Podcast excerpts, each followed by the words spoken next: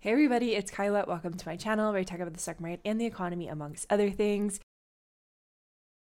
We have a special co host today. I'm super excited for her takes on the macroeconomy, but we're going to be talking about Zoltan. We're going to be talking about the labor market. We're going to be talking about the Federal Reserve and kind of this broad distrust and nihilism that is a big thematic across not only the economy, but society at large. So, beginning with Zoltan, published a pretty intense piece, as he does, uh, titled War and Industrial Policy, which the big takeaways were kind of around the things that the world is going to have to do over the next couple of years, which is rearming, reshoring, restocking, and investing, and rewiring wiring the grid. So basically, he's like, we're going to have to defend, we're going to have to blockade, it's going to be much more defensive. We're also going to have to reshore all the production that we do. We're going to have to reinvest in commodities because turns out things are scarce out here. We're going to have to rewire the grid because hello, energy is a nightmare. We dove further into the importance of commodities, which have been underinvested in, as we can see in Europe. He's talking about this changing world. Trust has evaporated from all corners of modern society. People are going to start duking it out because things are inherently unstable. That's kind of like the broad thesis that he has. And that's not great. This thematic of domestic protectionism, I think, is actually really accurate because it's shown up in things like friendshoring, it's shown up in OPEC cutting production. It's a world of scarcity that we do exist in. And we're sort of starting to have to reckon with that as we face that scarcity head on. But I wanted to explore this concept of changing macro on a more micro level from the level of workers who sort of get chucked around in these broader conversations. I think there's something really interesting happening with the way that we work and how we work and how that distrust shows up in workers. Quiet quitting. Um,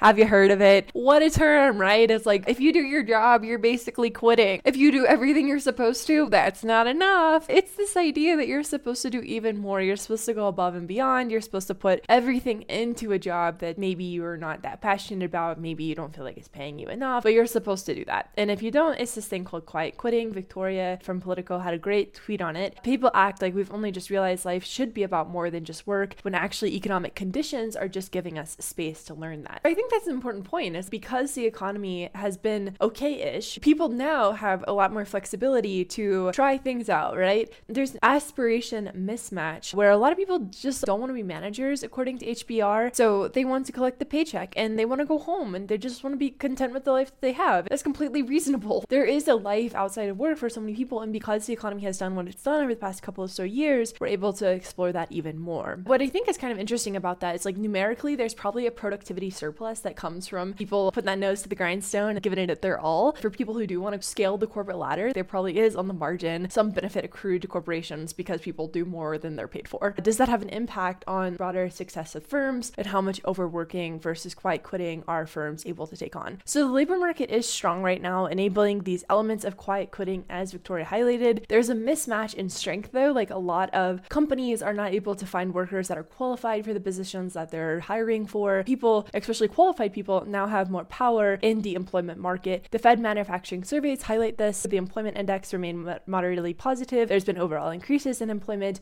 Employment is expected to pick up. The labor market is doing okay right now, giving workers more power in the conversations that surround their work, which is a good thing. Workers are demanding more in more ways than one because of the changing labor market. It seems that people are discovering their human value as well as the monetary value of their work. But there's still this underlying passion crisis fueled by a broader distrust. So, with the human value, the Wall Street Journal published a piece examining how people that lost their jobs are very quickly able to find new ones and even better paying ones. And if you lose your job, you're still able to go back out into the labor market and be like, actually, I know my value as a human now. And we've seen a lot of turmoil in tech employment, but labor demand is still strong. There are nearly two job openings for every unemployed person seeking work. Then there's the monetary values. The New York Fed published their labor market survey data this last week, which included the reservation wage, which is the lowest wage that was respondents would be willing to accept to take on a new job, and expectations increased across the board. So people want more money for the work that they're doing, which is totally valid. Like, hello, inflation. It ticked up from 68K in July of 2021 to 72K in July of 2022. The thing is, like, what is your value? There's a good paper that explores how people don't really know their value in the labor market, highlighting that if workers had correct beliefs, at least 10% of jobs concentrated in low wage firms would not be viable at current wages. Wow, like, oh my God, everybody is getting underpaid. And of course, that goes back to margin, productivity productivity surplus and like how corporations are able to benefit from that. That goes into the stock market. But passion value in choosing a major, even in college, it's just kind of an aside, but salary is the main focus for a lot of people. People are more willing to choose STEM and medical majors, and they do that to land a job. There was an article in The Atlantic from Ben Schmidt called The Humanities Are in a Crisis, and it points out sort of the mismatch of this. There's an increase in the for the money aspect of it. So Ben kind of highlights that even the major that you choose doesn't really dictate your earnings potential that much. Like humanities majors don't make that much less than X major. I think one thing that kind of strikes me about the whole quiet quitting thing is this clear lack of passion for work, which totally makes sense. A lot of jobs don't really have things for people to be passionate about, but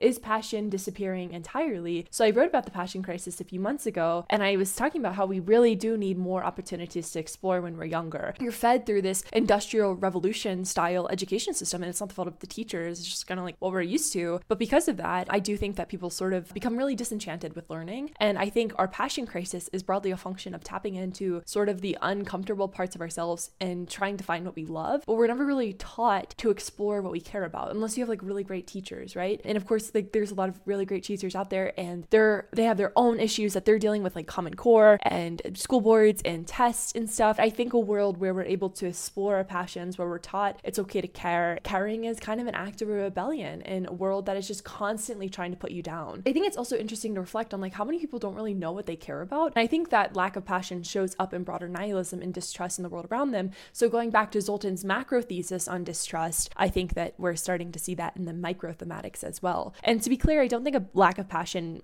for work means lack of passion in general. I just think that there is a group that has a lack of passion for neither and distrust in institutions, which I think applies to a lot of people, including myself sometimes, but it's important to reflect on. And so the Fed had their big Jackson Hole meeting this week, which markets hated, of course. Powell's eight minute speech erases 78 billion from the richest Americans. The main takeaway was like, oh, we're going to keep on raising rates. But Jerome Powell did address the labor market, highlighting that some softness was going to need to happen in order for them to really battle out with inflation they're going to cause some pain. And he also highlighted this concept of rational inattention, which I really loved, which is people paying attention to inflation kind of because they have to. It takes up their time and their brain processes, and that's something that the Fed has to battle in the form of inflation expectations. And the Fed is very focused on fighting inflation. In fact, they mentioned maximum employment, which is the other half of their dual mandate. Jerome Powell mentioned it zero times in his Jackson Hole speech. So they are very, very focused on fighting inflation. And Of course, the old debate of like, is raising rates even the right tool to use here? And I'm like, and the answer is yeah, of course. If you want to kill a spider, you can burn the house down to get rid of it. Could you ethically capture it in a cup and release it outside? Yes. But if your main goal is spider eradication, burning down the house does the same job. And the Fed is sort of on the path to burning the house down. I think that they're doing the absolute best that they can, but they don't want to be wrong again. You know, people are making fun of them for the transitory stuff. Now they're like, okay, well, we're gonna freaking raise rates, dudes. There's so much that they can't do, right? They can't fix supply chains. Companies are passing off costs to consumers. They can't really go to corporations and be like, hey, hmm, eat that cost. They can't fix globalization or lack of oil. The dollar has become a lot stronger because of their hiking path. There's a whole conversation to be had around that and the impact that that has on emerging market nations as well as domestic corporations. Any way that the Fed turns, they're bumping into the walls. The house is slowly slowly crumbling. Zooming back out into labor, corporations seem to be getting ready to respond to weaker conditions. PwC survey found that 50% of companies have reduced headcount, 40% are rescinding job offers. A lot of it is confusing, right? It's jobs that need to be filled, but like, are those jobs going to be there in a few months?